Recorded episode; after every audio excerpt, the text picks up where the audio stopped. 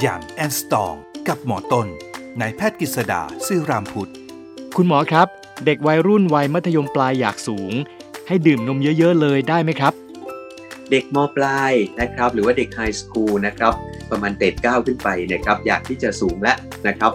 จริงๆแล้วเนี่ยครับการดื่มนมเนี่ยก็เป็นสิ่งหนึ่งเลยที่จะช่วยทำให้สูงได้ทำไมนมถึงช่วยทำให้สูงได้ครับ 1. เพราะว่านมมีแคลเซียม อันนี้ทุกท่านทราบดีอยู่แล้วนะครับ 2. นมมีกรดอะมิโนที่ดี กรดอะมิโนเนี่ยหลายท่านอาจจะยังไม่ทราบว่ามันไปทำกลไกอะไร กรดอะมิโนนอกจากไปสร้างกล้ามเนื้อแล้วเนี่ยครับตัวกรดอะมิโนในนมนั้นยังไปสร้างสิ่งที่เรียกว่าสารช่วยสูง หรือฮอร์โมนช่วยสูง นั่นคือ growth hormone ครับมันอยู่ในตรงต่อมใต้สมองของเราตรงนี้ครับนะฮะมันจะทำให้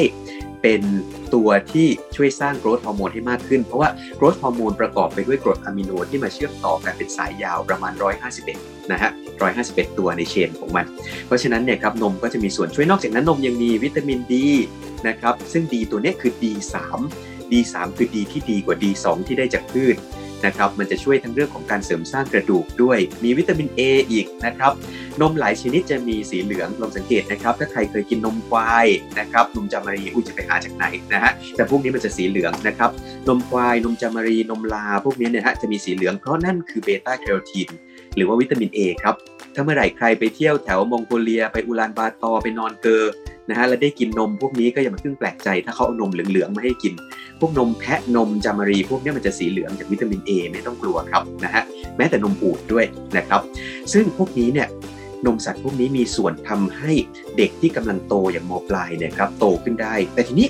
นอกจากปัจจัยนมมันยังมีปัจจัยอื่นอีกนะครับ ที่ จะเป็นตัวตัดสินที่ทำให้เราสูงหรือไม่สูงฟังดีๆนะฮะนั่นก็คือการปิดของกระดูกนะครับกระดูกของเด็กเนี่ยครับ